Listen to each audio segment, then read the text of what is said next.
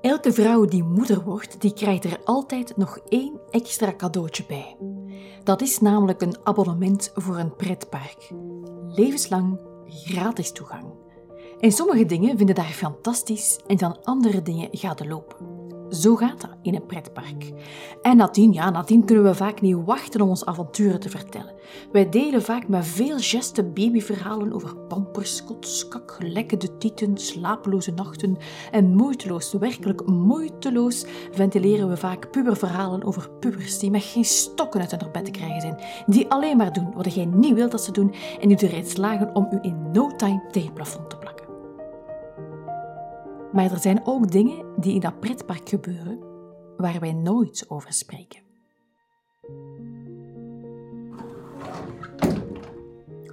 Over het misschien nooit moeder willen worden, toch een kind hebben en dat verschrikkelijk vinden. Over als moeder zelf geadopteerd te zijn en dan met de komst van een baby voor het eerst in contact te komen met iemand die echt op u lijkt over relaties die de stress van jonge kinderen of pubers gewoon niet trekken. Moeders die het liefst, maar echt het liefst van al, gewoon soms een drumboel zouden willen pakken en even gaan lopen van hun leven als moeder. Moeders die nooit een moeder hebben gehad, die geen rolmodel hadden. Zwangere moeders met een kleuter en een affaire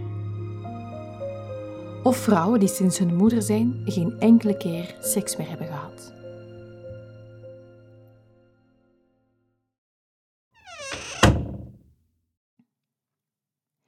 Ik ben Rebecca Rogist en spreken met mensen, met vrouwen die worstelen met dergelijke problemen, is mijn vak. Het is mijn ervaring, maar misschien eigenlijk ook wel de uw, als je een keer echt rondom u kijkt en echt luistert, dat voor veel mensen uiterst moeilijk is om eerlijk en open over ook deze pretparkverhalen te spreken. En dus nodig ik u uit om in mijn praktijk binnen te stappen en te luisteren naar de gesprekken die ik met deze vrouwen heb. En het op die manier ook een beetje minder moeilijk te maken om er ook buiten de muren van een praktijk over te spreken. Dit is Moedergesprekken. Een nieuwe episode die wordt elke maand gelanceerd. Dat is alvast echt de bedoeling.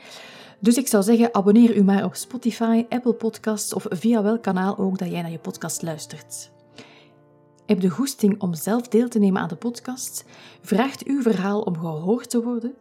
Ga dan naar rebeccarogis.com, meld u aan en kom bij mij in de zetel zitten. Geen kinderen overigens, warme koffie en ook nog een koekje erbij.